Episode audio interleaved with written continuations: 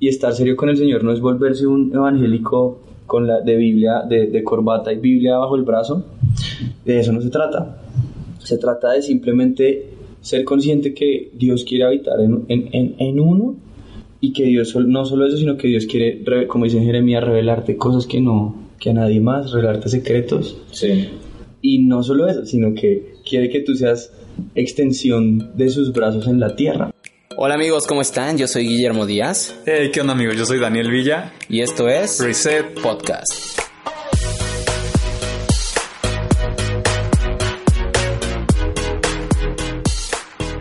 Hola chicos, ¿cómo están? Y bienvenidos a un nuevo podcast. Y este podcast, aunque no estaba planeado dentro de la temporada, de verdad que nos hace mucha ilusión porque tenemos aquí a un hermano al cual tuvimos el privilegio de conocer hace poquito, pero que ya lo queremos mucho, ya lo estimamos. Eh, ya yo tuve el, gusto de tenerlo en mi casa, de, compartir con él la mesa, de, ¿sabes? De, de, llamarlo hermanito. Y pues aquí es el buen Juan Ricardo Cárdenas. Es acá un crack. Acá está, bueno, Dani, Dani lo acaba de conocer, no todavía no lo conocía, pero acá ya igual nos pusimos al tanto en lo que platicábamos y todo.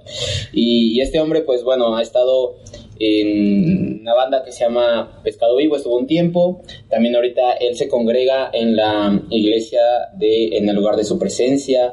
Ha servido en mucho, bueno, está sirviendo actualmente en muchos ministerios, en producción, en, de matrimonios. También estuvo un tiempo sirviendo en el de anfitriones. Y bueno, es una persona que tiene mucho, mucho que hablar de Dios. Dios ha puesto en él mucha palabra. Y es lo que nos encanta de él porque hablamos y podemos ver pues podemos ver a Dios en, su vida, podemos ver todo lo que Dios le está dando y que Él como de gracia recibe, lo está dando de gracia, ¿no? Entonces, bueno, acá no sé Dani que quiere hablar y luego, pues que nuestro invitado estrella de unas, así que todo lo que tiene que dar. Sí, como dice Memo, es un privilegio tener aquí a, Juan, a nuestro parcero. lo, acabo, de conocer y, muy buena persona. Eh, se ve el, fuego que trae dentro de él, que Dios ha puesto en su vida para impartir la autoridad que Dios le ha dado para compartir su palabra.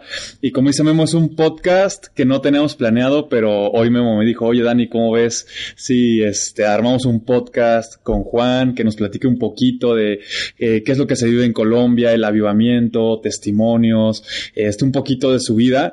Y creo que va a ser un podcast bien padre, bien interesante, porque como dice Memo, Juan tiene muchísimas cosas con las cuales bendecirnos, muchas palabras de poder que, dar en este podcast. Y esperemos que todos los que lo están escuchando lo disfruten. Y pues bueno, bienvenido Juan. Bueno, muchas gracias Memo, gracias Daniel. y un saludo a todos los que están escuchando el podcast. Eh, pero antes que nada, pues yo creo que el invitado principal es el Espíritu Santo y, que, y que por medio de lo que podemos compartir, compartir hoy, sea Él hablando a los corazones que escuchan, a los de nosotros que mientras compartimos, porque soy uno de los que cree poderosamente que los testimonios, que hablar de las experiencias que cada uno tiene, nos despiertan y alimentan nuestra fe. La palabra lo dice, ¿no? Como que compartan entre ustedes, compártanse, porque alimentan la fe el uno del otro. Claro. Sí. Y creo que eso, eso es... A mí me encanta escuchar las historias de la gente y por eso les cuento, bueno, ¿y tú qué, qué, qué cuentas? Y te uno escuchando historias bien locas, pero que el Espíritu Santo, donde sea que estén escuchando, en la fecha que lo estén escuchando, que sea Él desde este instante moviéndose con poder y, y aún afirmando cosas que hay en los corazones porque creo que todos hemos sido llamados a cumplir una tarea en la tierra muy poderosa de parte de Dios, pero muchas veces necesitamos como un, un, un empujoncito más. Claro, sí. Sí, sí. Pues dinos, Juan, ¿Cómo es que llegaste a Cristo? Más que nada, a nosotros siempre que tenemos un invitado nos encanta escuchar ese testimonio. ¿Cómo es que, Dios llegó a tu vida? Bueno, yo llegué a la iglesia porque mi mamá me obligaba a ir a la iglesia. ya somos dos. es el caso de muchos, yo no sé, como en serio, como que uno no quiere. Yo tenía mm, como entre los 10 y los 11 años. Yo siempre digo que a los 11, pero no estoy completamente seguro. Mi mamá empezó, conoció de Cristo, conoció, ella era católica, yo hice la primera comunión, todo el tema, todos los procesos en la iglesia católica, hasta la primera comunión. Y de ahí mi mamá empezó a ir a una iglesia. Eh, cristiana, súper moderna, muy parecida a la iglesia que yo voy, como tranquila, fresca, cero religiosa. De hecho, las reuniones no eran los domingos porque el pastor decía el domingo es el día de familia. Vivimos en una cultura donde el domingo es el día de familia, hagamos las reuniones el viernes en la noche. Y ustedes tienen el fin de semana para hacer lo que quieran. Entonces eso de una vez rompía. Piensen que esto fue en el 2001, ¿sí? 2000, 2001, esto rompía con todas las formas tradicionales de la iglesia. Entonces, claro, esto a mi mamá le empezó a llamar mucho la atención y se enamoró del Señor. Y enamorada del Señor y todo, con todo el amor de Dios, igual me jalaba la oreja y me obligaba a ir. y les soy honesto, yo soy de los que estoy seguro que Jesús amaba mucho la comida y yo y él me atrajo a mí con la, con la comida. Tras de la comida. Mi mamá me decía, como eran los viernes en la noche, ¿sí? Entonces yo me decía, pues si usted no va, no come, me lo decía entre líneas, porque siempre que salíamos del culto era para ir a comer a, a comernos una hamburguesa, un buen sándwich, algo bien delicioso, en familia, con gente de la iglesia. Entonces, claro, yo, uno adolescente, uno lo que quiere es comer, siempre tiene hambre, entonces yo solo de pensar en la hamburguesa, muchas veces me iba a la reunión y me quedaba dormido. Y así pasé por muchos años allá en la iglesia, conociendo del Señor, conociendo, llenándome de palabras, llenándome de, buenas, de buenos hábitos de las personas, de buenas actitudes, llenándome de, unos, de un estilo de vida que yo decía, este estilo de vida es digno de seguir, me parece lindo, como que me parece que los cristianos son maravillosos, pero yo no, no me lo creía como todo el cuento entero, no me creía el cuento entero. Dios, chévere, yo siento que hay algo especial, pero porque ¿por qué tú prohíbes esto? ¿Por qué tú prohíbes esto? No entiendo. Para mí no, todavía no, no lo entendía. Y yo trataba de entender, siempre, fui, siempre he sido muy racional. Eh, y ya con el paso de los tiempos, pues bueno, crecí, 15, 16 años, me metí con una novia, la embarramos y entonces ahí como que uno dice, no, yo ya no soy digno de nada, ya no quiero nada en la iglesia y yo voy porque me toca, pero porque siento que si no voy es peor. Claro. voy como con esa sensación de no quiero estar acá, pero sé que si esa culpa. me siento peor. Entonces esa, esa lucha constante entre, entre estar con Dios y no estar, y como el, literal, la oscuridad queriendo separarlo a uno de Dios, pero yo sabía que Dios me había llamado, o sea, todo el tiempo esta lucha. Luego ya más grande tuve un tema de, de que empecé a, como tenía tanta curiosidad por tantas cosas, yo dije, bueno, pero ¿por qué la droga no... ¿Qué tiene? ¿Qué tiene la marihuana? No es una droga sintética. ¿Qué tiene? Sí.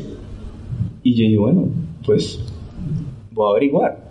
Y me puse a leer, entonces siempre todo con la razón. Sí, claro. A leer, a informarme, esto es esto, esto. Ah, ok. Ok, o sea, no está tan grave. A leer de la historia, el THC, bueno, todo el tema.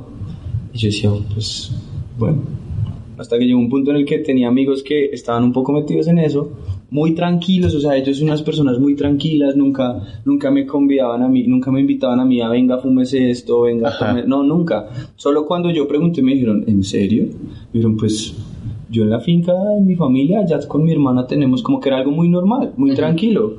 Y yo dije, pues esto es un lugar seguro para probar. sí, como que tampoco iba a ser tan necio de meterme en cualquier olla, como dice uno en Colombia, cualquier hueco a buscar un dealer que me, quién sabe qué me podía pasar, ¿no? Sí, sí, Menor de edad, no, fue como tratar de lo más seguro en medio de la ingenuidad, Dios cuidándolo a uno. Y allá, ahí probé y dije, bueno, esto está bien raro. Y con el tiempo volví, como que ya crecí un poco más y pude tener acceso a, más, más seguido a, la marihuana. Y en ese punto, pues duré, ponle que, ponle que un año, como así esporádico, y luego duré otro año donde donde yo dije, ya había terminado el colegio, donde yo dije, bueno, acá ya fue chistoso porque antes de, meterme duro con las drogas, yo estaba metido en serio con Dios. Yo le dije a Dios, Dios, yo siento que estoy en un punto determinante de mi vida, tengo que estar firme contigo, eres lo único que me mantiene a mí firme, estable, con la ingenuidad y con todo, pero yo decía, yo sé que te necesito, Señor. Y me metí duro con el Señor hasta que llegó un punto donde ya estaba tan fuera del contexto de la iglesia, estaba viviendo fuera del país, estaba teniendo como, estaba abrumado por un montón de cosas que ya terminé cediendo nuevamente y la embarré, como que volví y tomé drogas. Y a partir de ahí fue, yo creo que un aproximado de un año, de pronto menos. Ajá. O, un proceso otra vez. Y medio donde, donde volví a recaer, no lo hacía constantemente y, y volví a y lo hacía, pero era como ya en una posición de ya muy consciente y diciendo, pues ya, como huyéndole a la culpa, simplemente diciendo, pues estoy acá. Y Aceptándolo. Mis eran como, eran las siguientes, era, pues Dios, si mi mamá tuvo su, su historial oscuro, porque yo lo conocía, si mis primos, si este, si todos ellos, pues yo también tengo la posibilidad de, de probar todo esto y luego pues me meto contigo. Ya, todo bien. todo bien, ya no me molesta. Sí, lo que muchos dicen, ¿no? Muchos en la iglesia dicen, no, pues si Dios me perdona todo el tiempo, pues me divierto, hago lo que yo quiero y ya después, me, comprometo. Me pongo serio, ya después me pongo serio, sí, tal cual. Entonces yo le decía, yo le dije, pues si todos ellos se mundanearon, pues, como decimos allá, se mundanearon, pues yo también puedo hacerlo y, todo bien. Luego vengo a ti y, y nos ponemos firmes. Sí. El problema es que uno cuando está eh, así alejado, uno no quiere ponerse firme porque sabe que en el momento que tome la decisión va a tener que dejar cosas que uno sabe en su sí, claro. que no están bien. Entonces, sí, estuve, o sea, yo llegué a, a constantemente estar metiendo marihuana, sobre todo, y no era un marihuanero fastidioso, o sea, yo a mí no me gustaba hacerlo en público. Yo creo que, es más, si mis papás escuchan este podcast, probablemente están como conociendo un poco más de este pasado. porque, porque no, porque ellos creo que de pronto lo sospecharon, pero nunca tuvieron una certeza porque yo también trataba de ser muy cuidadoso. Ajá. Y para no, y como yo no, pues la vergüenza, no quiero, no quiero tener estas conversaciones con ellos, bueno, etcétera, pero trataba de ser muy, muy sigiloso con el tema. Y pues eso en realidad termina convirtiéndose en, en, lo que uno conoce ya en el ámbito cristiano como ocultismo, ¿no?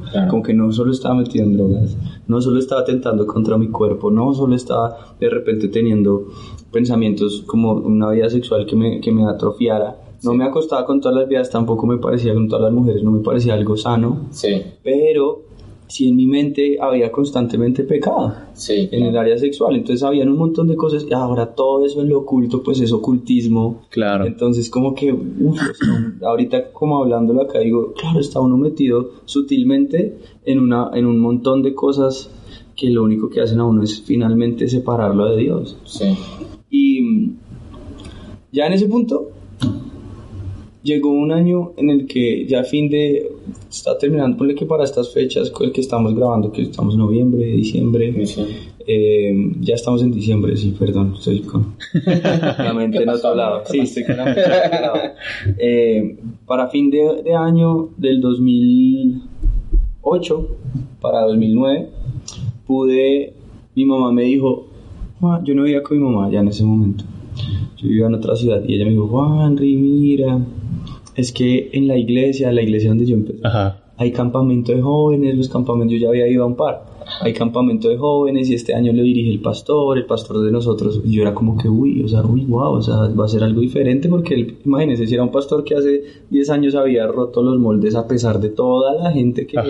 Imagínense eso, este, cuando yo dije, este hombre va a estar detrás de esto, yo dije, y yo lo amaba mucho, porque no solo, no solo fue el pastor que, que abrió, abrió su iglesia de una manera que acercó a mucha gente que normalmente no hubiera ido, sino fue el pastor que cuando yo empecé con la guitarra, él me decía, ven y toca la guitarra mía, yo te la presto. Entonces para mí eso también era muy valioso. El hermano de él, que era el copastor, fue también como un papá para mí, ellos dos, porque me abrazaron en todo el tema de la música. Y aún en medio de toda mi, mi rebeldía y mi tiempo en la iglesia, ellos estaban ahí siempre. Entonces cuando ella me dice eso, yo digo, oh, ok, yo ya estaba en la universidad. Y yo dije, bueno, yo hice una oración y le dije al Señor, bueno Dios, yo sé, yo sé que tú existes. Eso no está puesto. Yo sé que hay un poder sobrenatural que tiene el universo bajo control. Pero si tú tienes un plan conmigo, esa es la típica, ¿no? No siempre llega. Si tú tienes un plan conmigo, algo específico, pues háblame en este campamento. Yo le decía, mi excusa para no ir a la iglesia era no hay ninguna iglesia cerca a mi casa. Era una de las excusas. Entonces yo no me voy a aguantar trancones en Bogotá, que es una ciudad grande de trancones horribles. Eh, y otras bobadas. Entonces yo voy a ir y yo voy a ir con la disposición, o sea, yo me dispuse completamente para que algo pasara en ese, o sea, yo lo anhelaba. Y con el temor de, tengo que dejar un montón de cosas, pero dispuesto a hacerlo. Yo me acuerdo que yo un día salí cogí todas mis cosas con las que, no sé, si tenía un poco de, de hierba, pues la cogí, la empujé, no sé, el encendedor, como que todas esas bobadas que uno carga para meter. Eh, y un día salí antes del viaje, como un par de días antes de irme a, a lo del campamento, yo dije, bueno, yo, yo voy a coger esto, Dios, y yo lo, lo voy a botar. Lo botaste. Lo boté todo. Y lo boto todo, ni me llevo, o sea, yo no voy a pensar, voy a desenfocarme de esto porque quiero, estoy dispuesto a que tú, a que tú hagas algo. A escuchar Pero, pues, tu voz. Ahora tú tienes que hacerlo tu parte, o sea, porque yo ya, hasta acá va a llegar en este Sí. Esta es mi parte del plan. Claro, y llegué yo a ese campamento y el Señor empieza a hacer un montón de cosas. Entonces yo empiezo, la primera vez que yo escucho, tengo una, como, como que veo que el Espíritu Santo toca gente y yo creo como que, uy, esto está muy loco. esto está muy raro". Yo tenía ahí 18 años. Y esto está muy raro, pero entonces como la iglesia a la que yo iba era la que organizaba, pues yo estaba muy cercano a, a toda la gente Sí, que estaba claro. organizando. Entonces podía eh, estar en... A mí no me gustaba estar tanto con la gente de ir y molestar y recochar porque no... A veces en los campamentos la gente va a, a buscar novia, a, a- a ver con quién se logra dar besos. Sí, es muy, Claro. mucho, Sí, mucho sí, adolescente sí. que no va a lo que es, sino y yo decía, no, yo quiero estar Enfocado. Claro, me trataba, trataba de estar lo más enfocado. Y había conferencias donde yo decía, me están hablando a mí. O sea, Claro. Esto es directamente lo que yo estoy viviendo, lo que estoy sintiendo en este momento. No me acuerdo que, me acuerdo que hubo, hubo un momento en el que oraron por mucha gente y el Espíritu Santo empezó a tocar a gente que empezaban a gritar y a orar en lenguas así súper exagerado. Y yo era como que, uy, ya cálmense, además es como raro, pero no tengo miedo. Cálmense. Sí, como cálmense. O sea, y yo decía, esto está rarísimo. Sí, No, no entiendo qué es lo que está pasando, pero tengo paz. Claro. Sí, claro. Y eso me confrontaba más porque yo decía, ¿qué es esta locura? ¿Qué es esto tan raro? Pero entonces yo me lo ignoraba porque yo decía, yo no quiero juzgar lo que sea que estén Sí, claro. Yo solo, acá estoy por ti, por nadie más. Lo que hagas con la gente, pues sonaba egoísta, pero en Wow. el momento era como me vale tres. Lo que yo quiero, yo estoy acá es por ti. Me vale tres es una expresión, no me, no me importa. Sí, sí, sí. Eh, y me acuerdo que había un invitado y ese invitado hizo un llamado al altar y yo me paré y él se me acercó y yo tenía los ojos cerrados, se me acercó y oró por mí y me acuerdo que dos cosas que dijo. Me dijo, puso sus manos sobre, sobre mis, como sobre mis ojos Ajá. Así, no, no en mi cara así que me aplastó la cara, no. Eso fue suave. Puso su mano sobre mí. Yo sentí como que "Uy, esto está muy extraño. Y dijo, hoy tus ojos son abiertos. Y yo como, ¿qué, qué es abiertos? ¿Para qué? Yo como que es esto tan raro. Pero, pero yo estaba como dispuesto. Entonces yo solamente recibía y recibía. Y luego me dice, y me dice como profeta. Me dice, tú eres profeta del Señor. Y yo no entendía, yo como, pero ¿cómo así que profeta? O sea, mucho, no entiendo, pero Señor, algo está pasando porque yo estaba sintiendo en mi cuerpo algo, algo raro Sí, claro. ese fue un momento que yo dije, uy, como que sí que, que hubiera alguien que se acercara a mí y me dijera esto y además, al- no, creo que fue algo, o algo más, pero en este momento esas son las dos cosas que tengo muy presentes. Y no solo eso, sino que en ese lugar, bueno, eso pasó con este hombre y luego me entero que este hombre fue, es un misionero usado por Dios en muchos lugares y no solo eso, sino que años atrás ese hombre recientemente había sufrido un cáncer que, había- que Dios lo había sacado adelante y que años atrás antes del cáncer ese hombre se había quedado en mi casa Wow. Porque mi mamá era de las que decía yo abro mi casa a los servidores del Señor para que vengan Wow. y se queden que ese hombre se había quedado en mi casa y que había orado por mí Wow. Claro, cuando yo, el último día del campamento, yo salgo y mi mamá está hablando con él y yo los veo, yo como, pero ¿por qué está hablando con mi mamá? Y me acerco y yo pienso como, mi mamá me dice, es que te acuerdas de él y me cuenta todo y yo como, ah, ahí yo dije, o sea, para mí eso no fue coincidencia, así Claro. fue como, Dios está detrás de esto. Todo eso me impactaba mucho. Y pasaron más cosas. En ese lugar conocí a los pastores que por cuatro años luego fueron mis pastores en Bogotá, en una iglesia que quedaba Ajá. cerca a mi casa, una iglesia pequeña. o sea, como que Dios me cayó así la boca. Dice uno No hay en Santa- pretextos. donde uno es en donde yo soy en Santander, pues yo crecí allá. Allá dice me cayó la jeta. me cayó así. Y yo que como, "Ah, no hay excusas, ya me tocó, o sea, me hizo la encerrona el Señor, me la hizo, ya no puedo huir de esta. A partir de ahí creo que empezó un cambio realmente como una decisión realmente seria con el Señor. Obviamente en el trans del 2009 que fue ese campamento, en ese campamento también tomé la decisión de bautizarme y fue súper especial porque fue el primer, casi que el primer y único campamento en la historia de esa comunidad cristiana donde hicieron bautizos en ese campamento. Wow. Y yo pude ser, estar ahí y no solo eso, sino que fui el privilegiado de que el pastor que era el que me prestaba la guitarra, que mi papá, me bautizara. Wow y dijera unas palabras que yo decía, es el Señor hablándome a través de este hombre, es el corazón de Él, pero también siento que es, es Él y el Señor al tiempo. Y, yo, y eso me, me, yo me acuerdo que yo entré a la piscina, a la alberca, como dicen acá, a la alberca, y cuando yo, antes de yo entrar, yo ya estaba llorando, porque lo veía a él y yo decía, ¿qué es esto tan hermoso?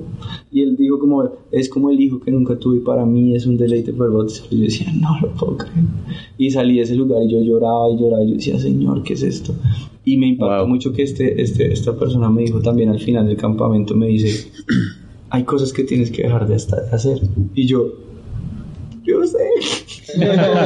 yo sé como que yo dije, ¿por qué sabes? Como, ¿por qué sabes estas cosas? Y yo, sí, yo sé. Y ahí, a partir de ahí, pues comenzó toda otra nueva historia con el Señor. Y yo digo, yo soy cristiano, yo conozco a Dios desde el 2001, 2000, pero soy cristiano en serio desde el 2009.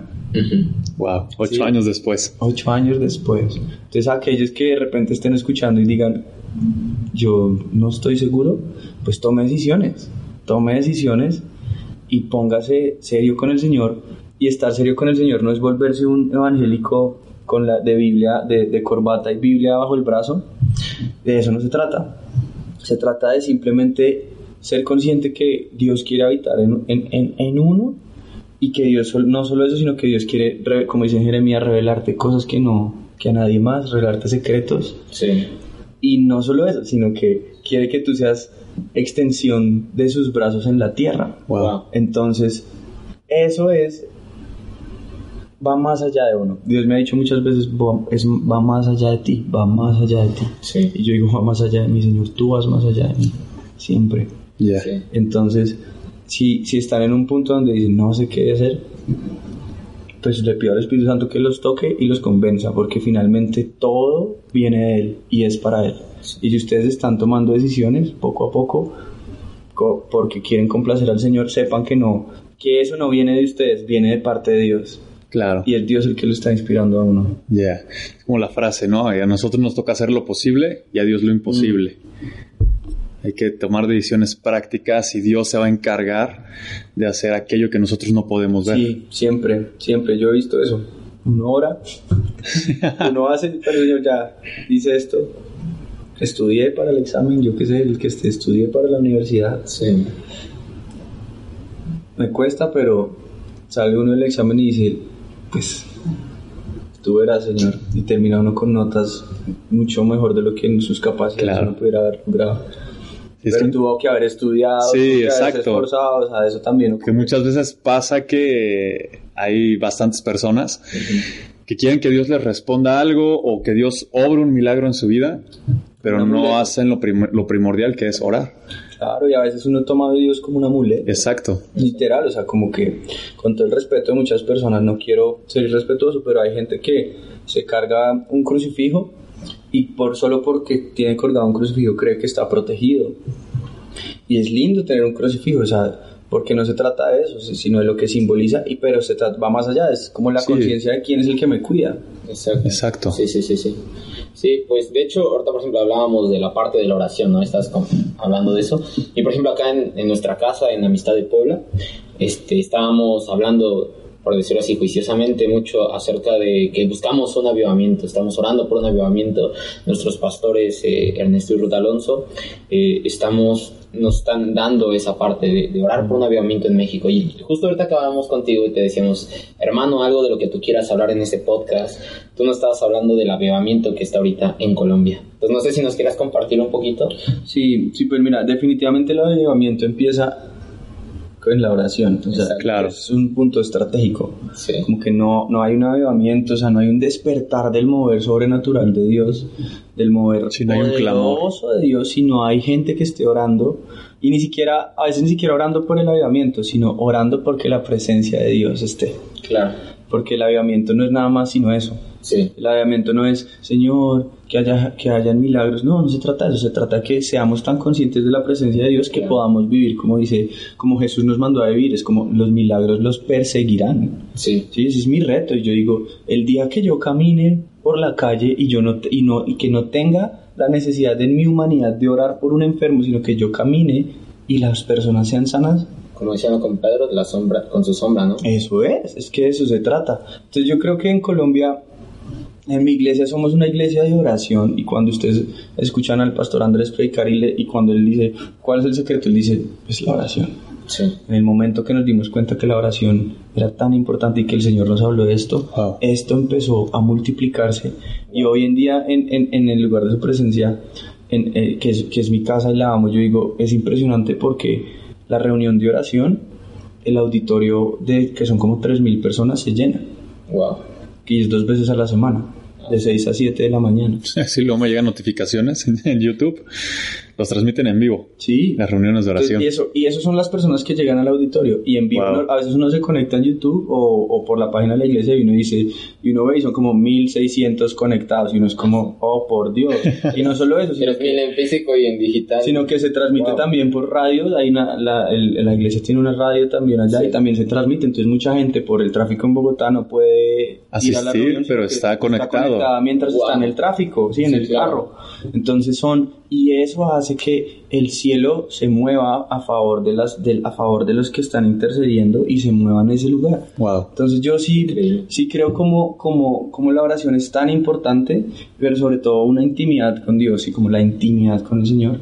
Y eso se expande a, al lugar donde uno está, a la influencia que uno puede generar en, en diferentes ambientes, a ser súper intencional en que antes de tomarme una pastilla para el dolor de cabeza, pues yo oro. Claro. Esta madrugada yo estaba mal y, y se los cuento porque pues es como un equilibrio entre ambas cosas. Yo, y, y siento que estoy como con una gripa, como con esos síntomas de antes de que me dé la gripa. Empieza uno a sentir la garganta que Sí. duele, los oídos incómodos, la congestión general.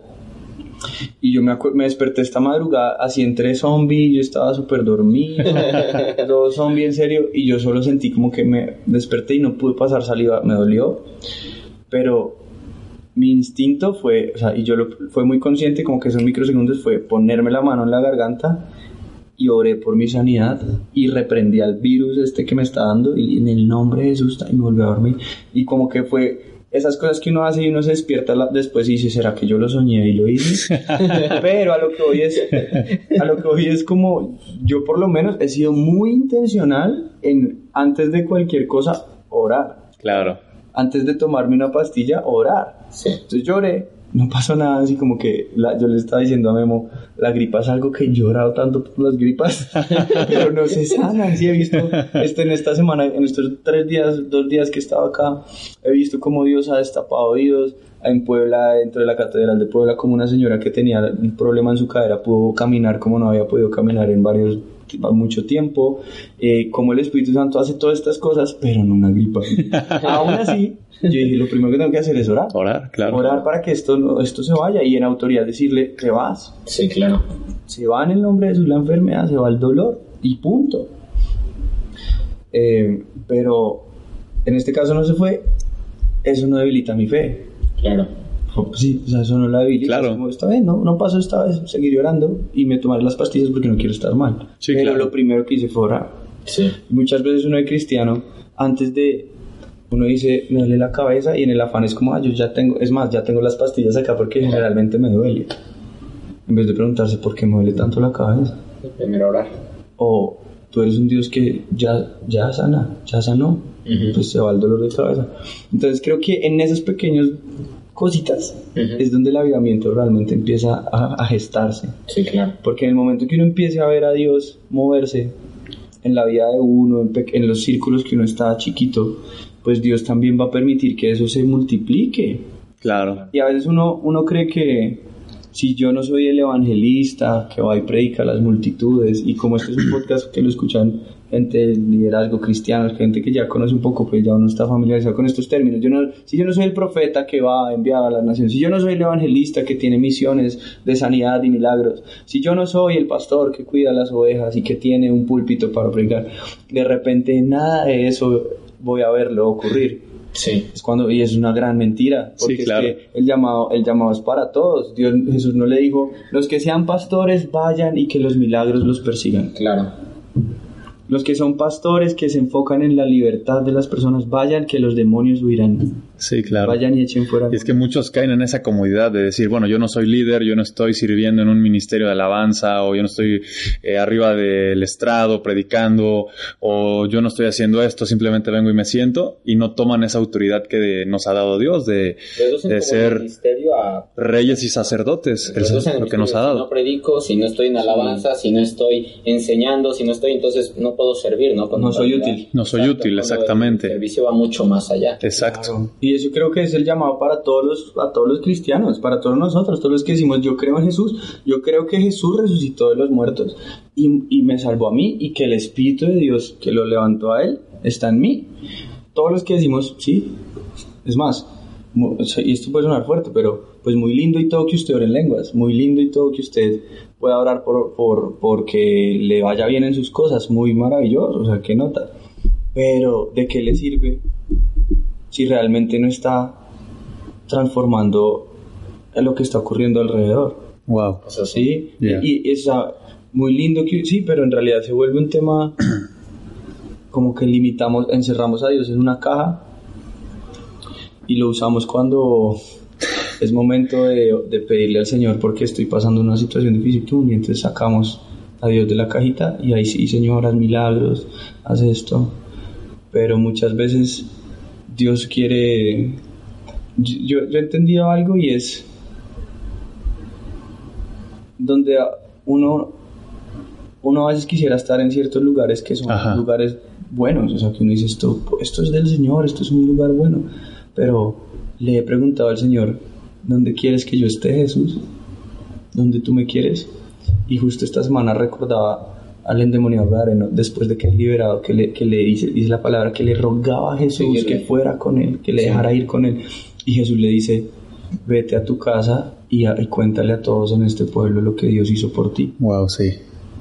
¿Sí? Y muchas veces nosotros le, que le decimos al Señor, Señor, es que esto, esto y esto, esto y esto, y yo quiero esto, y nunca le, y no le preguntamos, no le damos chance de que nos diga, no, es que mira, yo te di un talento para los negocios.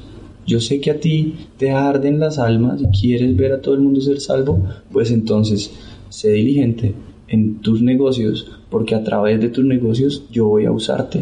Wow. Y no solo eso, porque, porque mi cuerpo te necesita. O sea, en mi- sí, piensen en de repente una persona multimillonaria, una persona que pueda llegar a tener, a hacer- tener una facilidad para hacer dinero, porque eso es un talento. Sí. Que tenga una facilidad para hacer dinero, que, que, que por ejemplo vea este podcast y, diga, y lo escuche un día y diga, wow, yo creo en lo que, en lo que Dani y Memo tienen. Y digan, ¿saben muchachos qué necesitan? Y les diga, acá está el Señor, puso en mi corazón esto, yo sé que ustedes lo que están haciendo es para el Señor, para que el cuerpo de Cristo crezca y yo voy a poner mi granito de arena. Wow. Y este hombre de repente está haciendo que lo que él tiene, lo que Dios le ha dado, realmente esté siendo útil para el reino. Y a veces uno se limita porque uno dice, ah, no, yo lo que quiero es ser pastor. Sí. Y realmente es eso lo que Dios escribió sobre ti en el libro de la vida. Él escribió Dani, diseñador. ¿Sí? Él escribió eso. O escribió Dani, el evangelista. ¿Qué escribió? Le hemos preguntado al Señor, ¿qué escribiste sobre Claro. mí? Y creo que cuando nos alineamos con eso, con quienes realmente somos en Dios, con quienes realmente somos para Él y lo que Él nos ha llamado a hacer, que simplemente es ser hijos de Dios. Wow. Sí, puede ser muy general, pero es tan poderoso ser hijos del Rey y, y nos apropiamos de esa posición. Ahí el avivamiento va a empezar a. Y creo que en Colombia está ocurriendo algo muy poderoso porque hace poco escuchaba y, no- y nos decían en una charla, en una predica, no recuerdo en dónde, que en Bogotá es, la, es el único país del mundo donde hay cinco mega iglesias. Wow. Y piénsenlo, y es cierto.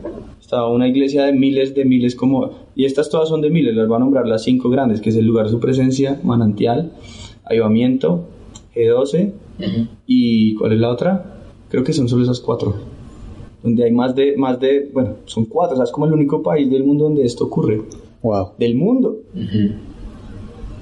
Esto es una, es una locura. Entonces, sí creo con mi corazón y, y Dios hace un tiempo me dio a mí, hace unos dos, tres años, en un tiempo de oración con unos amigos me permitía tener como una, una visión, eso, eso que uno dice, estoy imaginándome algo en la cabeza, eso es una visión, y yo veía como sobre Colombia venía una nube, y se posaba sobre Colombia, y yo decía, es el Espíritu Santo. Wow.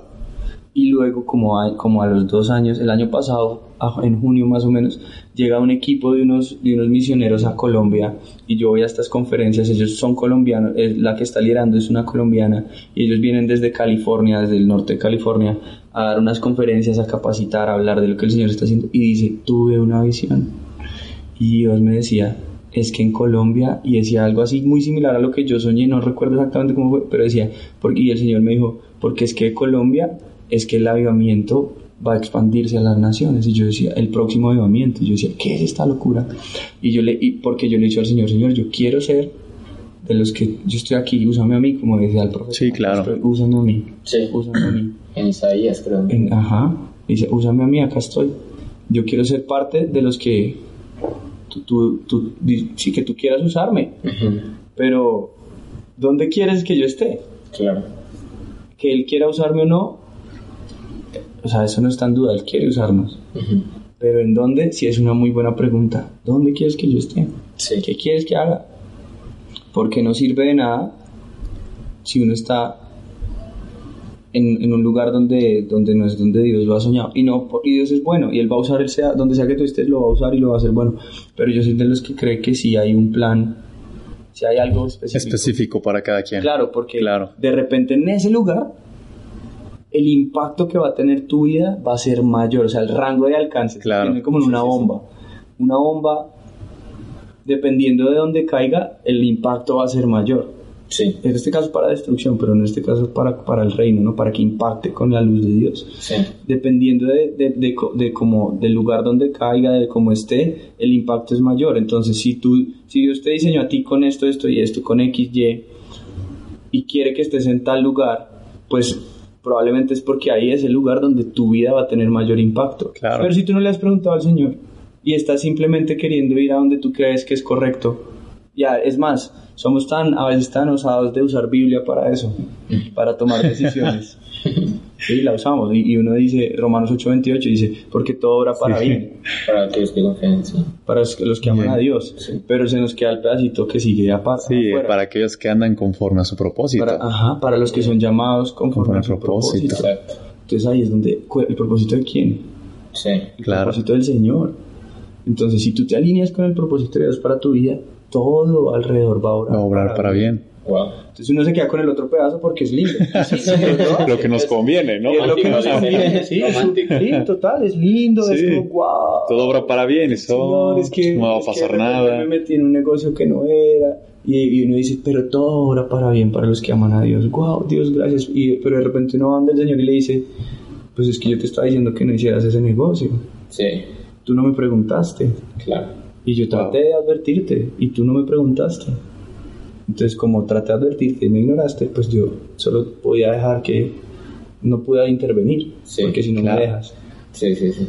Ese tipo de cosas ocurre. Y, y cuando nos, sí, somos transformados conforme a la imagen de Dios, y así empieza en el secreto, cada vez que nos metemos más en la presencia de Dios, pues más nos impregnamos de Él. Claro.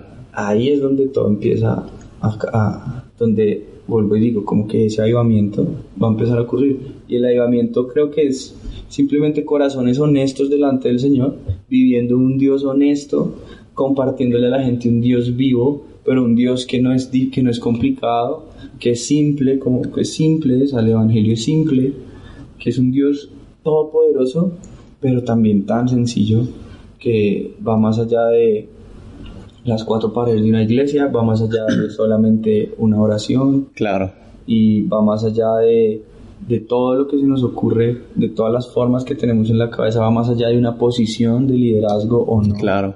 No se trata si eres líder o no para que tú puedas hablar de Dios a la gente. Y como dice la palabra, vayan y prediquen y si es necesario, hablen. Wow. Es un reto, es como, ah, si yo voy a un lugar y tengo que estar hablando del Señor para que la gente experimente algo de parte de Dios, pues no estamos haciendo lo que Jesús nos mandó a hacer. sí. Claro. Y eso es un reto, para mí es un reto. Y, y- y si alguno está escuchando y le toca, o a, a Memo, a Dani, a todos los que estén escuchándome. La bofetada ahí. Se les toca, a mí me, a mí, sí, No, me es que pegado. sí es muy cierto eso. Es muy cierto, ¿no? A veces, pues, no a veces, sino siempre el testimonio habla más que las palabras, Exacto. ¿no? Y que vean a Jesús expresado a través de tu vida sin que tú tengas que decir soy cristiano, Mm, es un reto. mm. En el trabajo, en la universidad, en donde quiera que estés con tu familia, con tus amigos, que ellos vean que hay algo diferente en ti, que ellos mismos se pregunten, oye, pero ¿por qué? Sí que hay ese cambio, ¿no? De Exacto. cómo te comportabas a cómo actualmente eres. Exacto, como Daniel, cuando no quiso contaminarse con la comida que le estaban dando el- en Babilonia. Sí. Y él decidió, estaba en Babilonia, pero no decidió contaminarse por Babilonia. Exacto. Mm. Eso que mencionas es, es impresionante porque, porque uno siempre dice, tengo que cuidarme de ambientes que me contaminen. Es que no puedo. Es que tengo que estar en lugares donde no, la santidad no puede estar en juego. No puedo, no puedo. Pero Dios no sé, precisamente nos ha llamado a estar en esos lugares también. Claro, No, no a todos como de repente meterse en los bares, o sea, acá como les dicen antros, en los antros y, y ir a predicarle al que está tomándose una cerveza todo borracho, a la mujer que está con, sus, con su ropa que muestra todo y seductora, ¿sí? De repente no es esa la tarea. Pero si de repente es que sí, ah, es más, Dios podría decirte que vayas y tienes que. Sí, Sí, claro. sí, tienes que ir. Sí. Pero si de repente uno a veces le huye a ciertas cosas porque uno dice, es que me contamino. Pero entonces, ¿qué tipo de Dios todopoderoso es el que estás creyendo si crees que te, si por meterte a un lugar tu santidad está, está siendo totalmente vulnerada? claro. Sí, sí, sí. Sí, obviamente, uno tiene que ser inteligente, es decir, discernimiento. ¿A dónde tengo que ir, Dios? Voy. Y si voy, es para, hacer, para hablar de ti. Y si salgo de este lugar, pues igual, me limpio. En el nombre de Jesús, cualquier cosa que pueda haber, Claro. cualquier aroma de, de pecado, de porquería que pueda estar sobre mí, yo hoy tú la rompes y ya, y todo bien, y ya se fue, ya no está. Pero nos, nos atemoriza, nos atemoriza Claro. estar en lugares donde no es la iglesia, nos atemoriza ir a compartirle a una persona que no es cristiana. Es más, me atrevo a decirles porque lo he visto, nos atemoriza compartirle una palabra a aquel que está sentado al lado de nosotros en Claro. el culto. Exacto. Nos atemoriza compartirle una palabra a aquella persona que vemos que está triste, que vino a la casa de Dios, que le conocemos y no le queremos compartir. Sí, te llega ese pensamiento con el que vaya a decir o, o ¿sabes? Entonces, si eso pasa en la iglesia, que se supone que es un lugar seguro, pues ¿cómo pretendemos que ese avivamiento salga de acá? Claro. Exacto. Sí, ahorita que decías esto, se me venía a la mente una frase que hace mucho tiempo en un podcast mencioné de Andrés Speaker y que me sigue rompiendo la cabeza. Hay muchos que tal vez no les gusta la frase, pero yo cuando la leí, más bien cuando la escuché en una de sus predicaciones, me rompió totalmente la cabeza. Y dice, si solamente tienes amigos cristianos, entonces has perdido tu influencia en este mundo. Porque muchas veces nos limitamos solamente a, no, yo no me junto con los de allá afuera, yo no me junto con los de mi trabajo, yo no me junto con los de mi universidad, porque me van a contaminar y yo no quiero volver atrás. Sí, está, Entonces, está, está difícil porque mucha gente, como decía ahorita Juan, ¿no? O sea, dices, no, es que no me puedo contaminar, ¿no? Ya dejé atrás ese mundo, pero tomando como base la, la frase de Andrés Speaker, entonces estás haciendo algo mal porque tú veías a un Jesús que no solamente si hubiera venido a no contaminarse, supuestamente estaría a lo mejor con los fariseos. Claro. entre los judíos nada Los- más. los religiosos. Sí, claro. entre los religiosos, pero en realidad, como le decían, ¿cómo es que tu maestro come con publicanos, con prostitutas y demás? Y él lo que decía Juan, o sea, yo no vine por los sanos, sino yo vine por los enfermos. Sí, claro. Y, y es algo que me trastorna. Y ahorita, bueno, ya a lo mejor para cambiar un poquito el tema, porque con este ya nos alargamos, ya llevamos bastante, bastante tiempo. Pero está bueno, está y, bueno. y está increíble, pero hay tanto de Juan de... que Toca nos hacer puede- vers parte 2. Sí, o sea, Va a estar varios días. Bueno, sí. Es que de verdad, porque hay cosas que, por ejemplo, he hablado con Juan, eh, por ejemplo, apenas que estabas en mi casa, tú nos comentabas, ¿no? De, de- hay veces que a lo mejor tú dices, Dios, es que quiero decirte tantas cosas, pero no sé cómo decírtelas. Y bueno, para los que no saben, Juan este, también es productor musical y demás. Y él decía, para luego las cosas que no, no puedes decir en una oración está la música. Entonces tú como músico, tú como eh, productor y toda esta experiencia que traes en música, que no, o sea, hay gente que yo siento que a lo mejor dices, no, es que yo no le canto a Dios porque pues, canto como cuando canto no sé, chillan los perros, no sé. Nada más canto cuando me baño. Exacto, ajá, hay gente como que luego, no sé, a lo mejor tiene un temor para cantarla. digo, Tanto cuando hay sequía. en- Canto cuando está sola en la casa y nadie me escucha.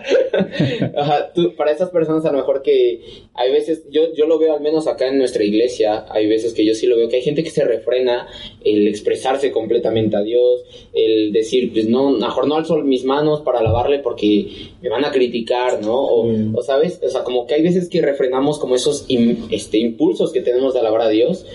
Y, y yo siento que a lo mejor tú como músico, como artista, no sé, lo tienes como muy claro y Dios a lo mejor ha sido muy, muy preciso y muy Puntual. muy puntual contigo. O sea, no sé qué nos puedas decir de eso. Pues yo, por lo menos mi, mi, mi medio muchas veces es eh, en el silencio,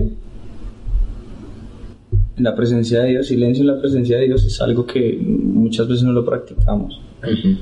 A mí hay una palabra en Zacarías que no recuerdo, Zacarías que dice que, que guarden silencio, que la tierra calle, básicamente calle, porque el rey se está levantando de su trono.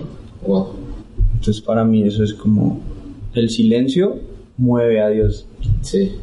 Wow. porque el silencio es algo que, y esto se lo he escuchado también a, a- a- en una, en una predica a Benihim, él decía, el silencio, el silencio va en contra de nuestro instinto natural como humanos. Entonces, a medida que tú callas, tú estás, estás atacando tu cuerpo. Entonces, entre tú más tiempo estés atacando tu cuerpo, pues está muriendo. Y no le gusta, no le gusta, porque entonces uno empieza a callar y empieza a escuchar a pensamientos, a escuchar pensamientos, a ver cosas, a afanarse por otras cosas.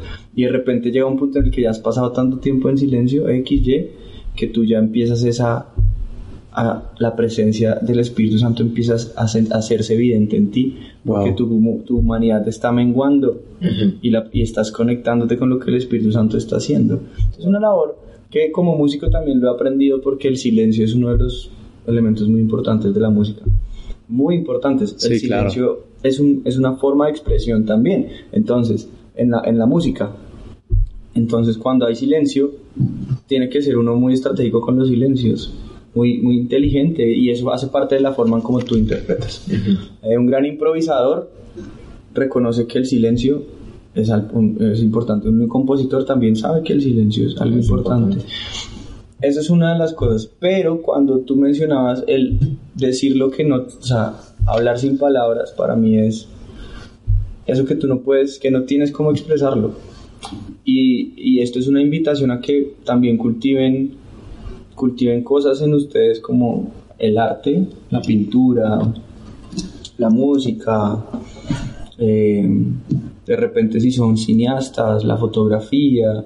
Hay muchas expresiones artísticas que le permiten a uno plasmar lo que, tú, lo que el alma quiere decir, para lo cual no hay palabras. Ok. ¿Sí? Eh, Así es como lo Sí, veo claro, el sí, arte. sí, sí. Sí, claro. Y por eso tú cuando ves una obra de arte, tú estás viendo el, el alma de la persona. Sí, lo que quiere plasmado. expresar. Está ahí que está plasmado. plasmando Entonces ahí. puede ser un paisaje normal, Sí. un paisaje, el paisaje del volcán acá de Puebla puede ser, Ajá. pero la forma en como yo lo pinto, como, como lo pintaban y como lo pintas tú, ¿no? Es diferente, ¿cierto? Va a ser diferente la forma en como yo lo interpreto. Claro. Y de repente para ti el volcán significa algo en particular y tú por eso también decides hacerlo de cierta forma. Y yo veo los volcanes, los, digamos los dibujos, y, y definitivamente voy a ver en cada uno algo diferente. Y es el Claro. mismo paisaje. Entonces piensen así, que es, es el mismo Dios, diferentes momentos de nuestra vida, diferentes eh, situaciones, donde uno no tiene cómo expresarle en palabras humanas lo que uno está sintiendo al Señor, pero uno, en mi caso con la guitarra, yo toco una nota y puede que sea una nota que haya tocado cientos de veces, pero mientras la guitarra vibra, yo solo puedo pensar en que estoy, en que quiero entregarle esto a Dios, en adorarlo, en que me está doliendo el corazón, en que me duele, en Wow. que estoy cansado. Y mientras yo toco y estoy pensando en eso, son cosas que no puedo decírselas de la, mis- con la misma profundidad que con las que yo puedo expresarlo a través de la guitarra. Claro. Y es Wow. algo que finalmente, ¿saben qué es lo más lindo de esto? Que finalmente nadie está en posición de juzgar la profundidad de mi expresión de alabanza. Sí. nadie más sino yo. Exacto. Porque yo soy el que está. Y la gente finalmente, nadie lo puede juzgar, pero mucha gente sí logra percibir cosas. Percibir algo está pasando. Uf, cuando, cuando ustedes escuchan un salmista que dicen este hombre cuando adora a Dios, hay algo especial en él. Ustedes pueden, no, uno no sabe qué es lo que está pasando por la mente de esta persona, uno dice, solamente siento que hay, una, hay algo tan genuino, tan honesto. Y creo que el arte, las expresiones artísticas se, per- nos pre- se prestan y nos dan ese chance de hablar, expresar lo que no tenemos, lo que no sabemos expresar con Claro. palabras. Y al final Dios es un artista que creó el universo, creó la tierra Total. y es su exp- una de sus expresiones de amor. Expresiones de amor total. Claro. Increíble. Sí. Wow. Y también a- al inicio cuando estábamos platicando con Juan me llamaba mucho la atención la parte de dos anillos que tiene, Sí. uno en su mano derecha y otro en su mano izquierda, y le preguntaba Mm. que cuál es el significado que él le da a tener estos dos anillos porque me llama mucho la atención. No muchas personas les gusta usar anillos o no son muy dados A no utilizar anillos, exacto. Sí, sí, a mí no me gustaba yo decía como, no, no me lo imagino, pero luego fue como algo que yo dije, bueno, yo quiero hacer esto contigo, Dios. No es por nadie más ni por verme más artístico y que me den las manos, no. Es sí, porque se vuelve Bling, moda bling. también, ¿no? Sí, claro. Se vuelve moda. Claro, como- sí, sí, sí. Y está bien, no digo que esté mal, digo que simplemente para mí era algo que yo decía, no es algo en lo que yo quisiera. No, no me siento que pueda entrar por ahí. El caso, el caso es que sí son muy simbólicos y más allá de el significado, como que para mí tienen dos significados particulares, el, el- el anillo que tengo uno en cada mano, para, como supongo que no están viendo, tengo uno en cada mano y, y uno simboliza el amor de Dios, o sea, mi amor de Dios, mi pacto de amor con Dios, que para otros puede significar como el pacto de santidad con el Señor, de me guardo en mi área sexual para, para mi esposo, esto es para, entre, esto es para ti, Dios, eso puede simbolizar, y en, y en, otra, en la otra mano también simboliza como, como esa, quiero apropiarme y que no se me olvide la posición, la posición de guerrero y de autoridad que tú me has entregado y poder ejercerlo eso simbolizan para mí y esto es una invitación para que si ustedes quieren tener un lenguaje particular con el Señor, lo hagan. Sí, claro. Para algunos puede ser un tatuaje, ¿sí? Claro. Porque hay muchos tatuajes que son súper simbólicos para la persona que se lo pone y es como un pacto como con, la, con Dios, o sea, no sé, todo depende de lo de que El significado le de des. uno Claro. con Dios y, y si es una invitación a si usted quiere hacer algo no lo invito a que se tatúe yo no tengo tatuajes simplemente si sí, sí, porque no quiero Sí. ser, ser sesgado tampoco claro. le digo no se tatúe es como usted decide pero sea algo que, sea que usted quiera hacer Me dio risa así como de, no vayan a malinterpretarme. todos tatuados por allá no es que Juan y yo sin tatuajes es como Es que fue Juan, de hecho, la culpa Juan. Incoherente, sí, no, yo no tengo tatuajes, quiero Claro. aclararlo. Y está bien, y no juzgo a los que lo tienen nada que ver. Simplemente es, si hay algo que ustedes tengan con lo que quieran, como esto es como el bautismo, que muchas veces dice la palabra que el bautismo también es para ser público, Claro, para que la gente sepa que tú tomaste una decisión de fe. así es. Porque el bautismo te lo puede dar Dios en Claro. tu habitación y punto. Y tú puedes sentir que estás lavado en agua Y, tú- y no está lloviendo y no, te está, no hay agua abierta, no estás en la ducha y el Espíritu Santo te bautizó, pero si es una manifestación pública y eso también me invita a mí a, a ser muy cuidadoso con lo que hago y que si en algún punto se me olvida, Recordarlo. mis manos y recordar, aun Wow. cuando no los llevo puestos porque se me olvidó, yo veo que no están y bueno, igual me acuerdo. Incluso porque usted luego se ve la marca, ¿no? De que te faltan. Claro. Y más acá con el sol de Puebla cuando uno camina. Estoy volviendo cada vez más bronceado. y el donde están los anillos pues queda bien blanco entonces sí se me sí queda la marca igual en la piel y eh, esa ese es un tema En la de playa. En la playa de Puebla. Sí, yo siento que es como el calor de playa güey ayer que caminaba yo era como que uy este calor es como un caminar en luego en la noche es como que no pero sigo en la montaña Así pasa en Puebla. Sí, pero sí, los anillos son eso. Para mí, en este punto de mi vida, hace, hace cinco años no hubiera pensado en tener unos anillos. Claro. Simplemente eh, decido moverme día a día y si hay algo que Dios está poniendo en mi corazón y ya son meses en los que he estado pensando en esto, es como que bueno, pues algo me está queriendo decir el Señor, algo me está queriendo decir y tratar de ser muy sensible a lo que Dios pone. Cada persona tiene su, su cosita, ¿no? Claro. Sí. su cosita. Entonces, si usted es de los que quieren una pulsera porque algo simboliza esa pulsera, pues póngasela. Eh, Sí, ojo, no la vaya a comprar en la tienda donde la hace una bruja y la reza. Sí, tampoco, Sí, tampoco sea, tan- sea- sea eso, inteligente. Sí, claro. Sea inteligente. Es más, si Dios lo lleva a ir a comprársela a esa bruja, pues aproveche, predíquela, La predíquele, conviértela, háblele el amor de Dios. Sí, o sea, no sé, todo puede pasar. O sea, no hay acá, yo he aprendido que con, con el Señor en muchas cosas no hay absoluto. Sí, Claro. Y no, y por eso la invitación no es a todos tienen que ponerse anillos, no, ni todos tienen que ser, no, no es.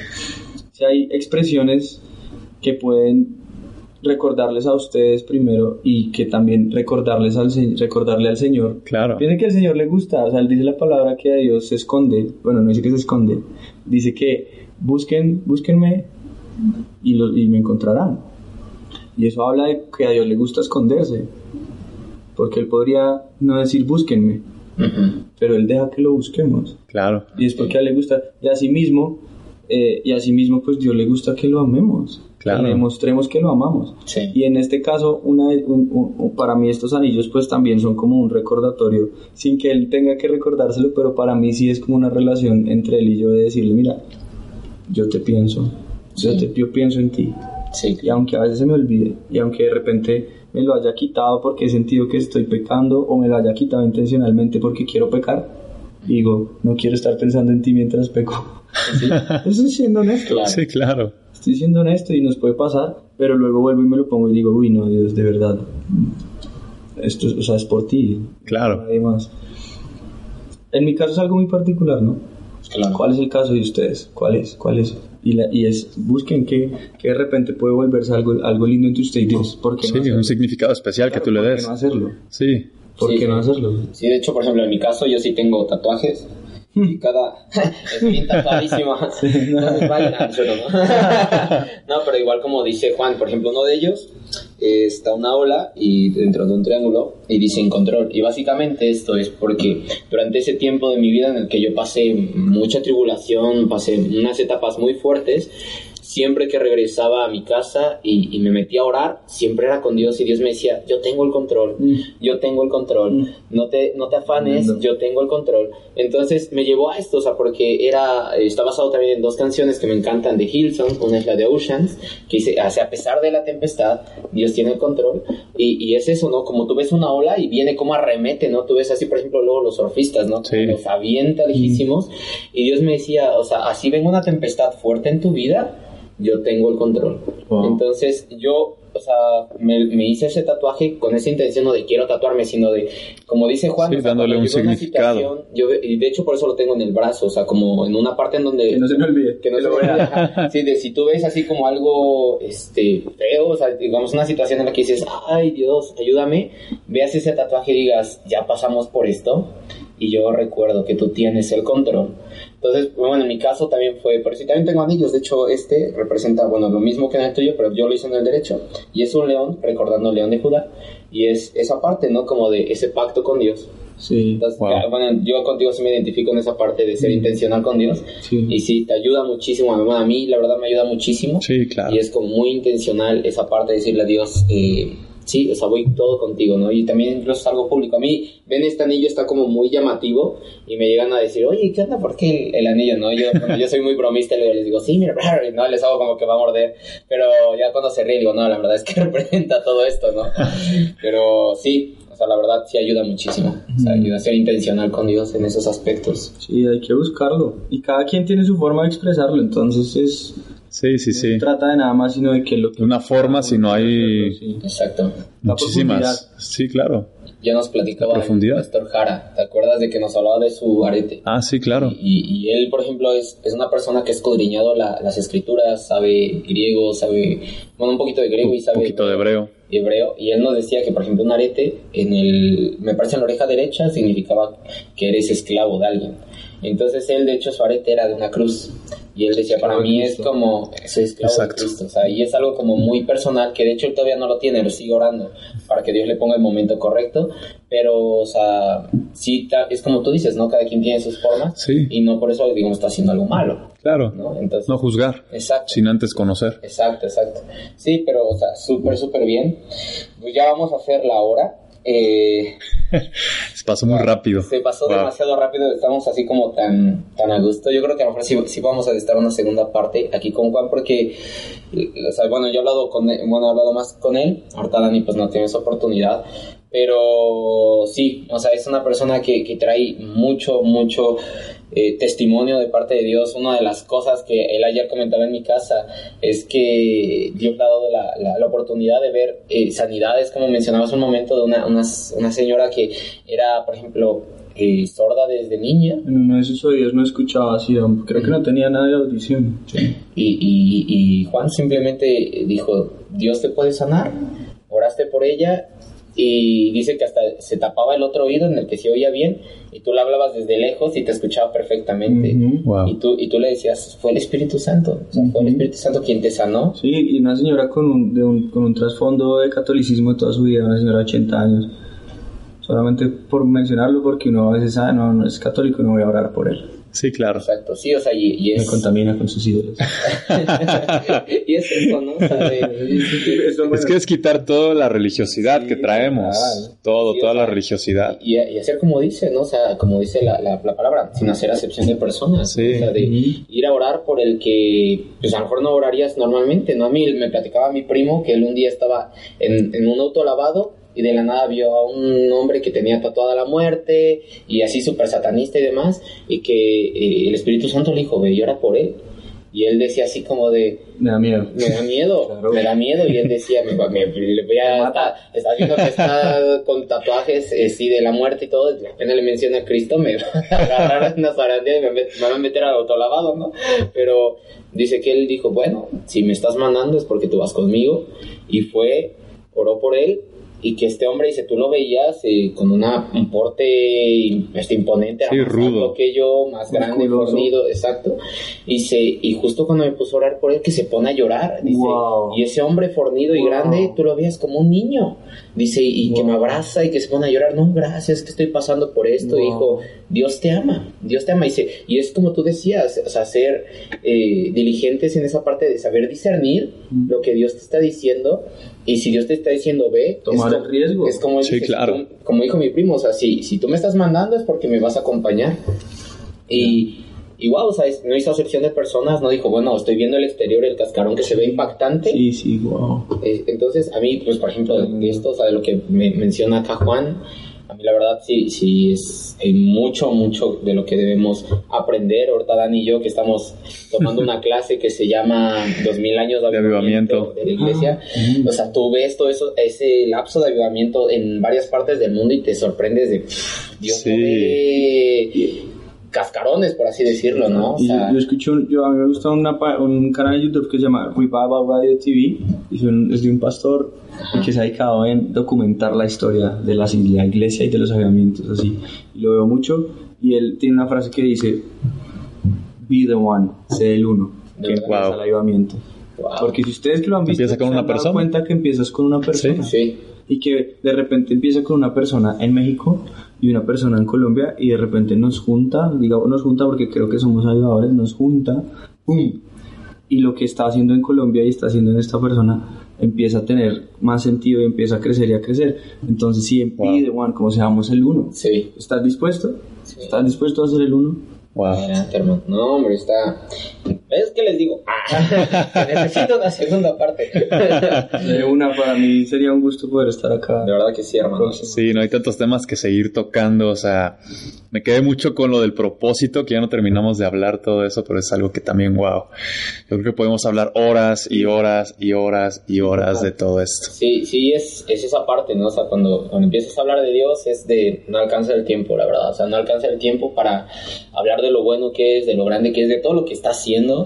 Y, cuando conoces, por ejemplo, a alguien aquí como Juan, que viene de otra parte del mundo, y dices... Un contexto diferente. Exacto, ves, dices... Una ciudad diferente. ¿Cómo se manifiesta Dios allá? ¿Y cómo lo está haciendo acá en México? Claro. Entonces sí es, es sorprendente, sorprendente. Yo creo que acá terminaremos este podcast agradeciéndole a Juan, la verdad, eh, la disposición que ha tenido para grabar con nosotros. Eh, el hacerlo tan claro con, con nosotros acá, el ser tan, eh, digamos, eh, el decir, ¿sabes qué? Si, si necesitan más, acá yo vengo a, totalmente dispuesto a compartir de lo que Dios me ha dado.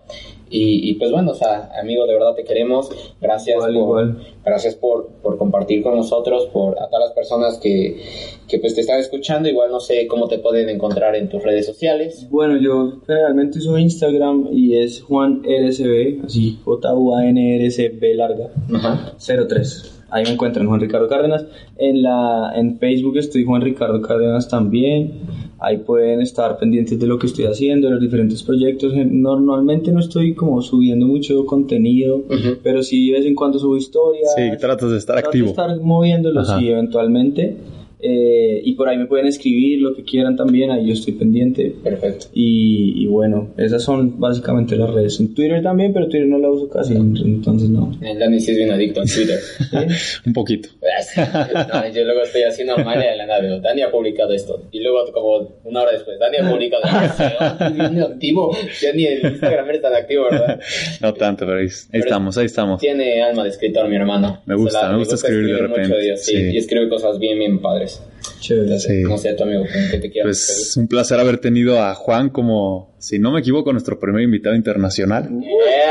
aquí aperturando una nueva sección. que pronto, pues esperamos estar por Colombia también. Sí, estaría. Y ahora estar grabando por allá. Y pues agradecido con Dios, ¿no? Por habernos juntado en este momento, poder compartir testimonios, vivencias, experiencias y sobre todo reconocer que es por Dios, ¿no? Que estamos haciendo todo esto y que es para la gloria de Dios y que es Espíritu Santo el que nos incomoda y nos mueve mm. a llevar su palabra a nuevos lugares y apalancarnos de todas las herramientas que, tenemos ¿no? en estos momentos. Como este podcast. Como este podcast, exactamente. Utilizar redes sociales para cosas que vendían a los demás y utilizarlas de esa, de esa manera yo creo que es increíble. algo increíble. Sí. Pues bueno chicos, nos despedimos. Les agradecemos a todas las personas que están escuchando este podcast, que ya lleva una hora con cinco minutos. que la verdad es que, bueno, a mí no me molesta, pero luego hay personas, ¿verdad? En, nos llegan a comentar como, está muy padre su contenido, pero lo hacen muy largo. Así de, pues hermano, estás viendo que hay mucho de dónde agarrar y quieres que lo, que lo limitemos. no se puede. de verdad que lo intentamos, pero ah, está muy difícil. Pero bueno, pues muchas gracias y los vemos, nos los escuchamos. Nos, escuchamos. Hasta luego. En el siguiente podcast. Nos vemos. Bye.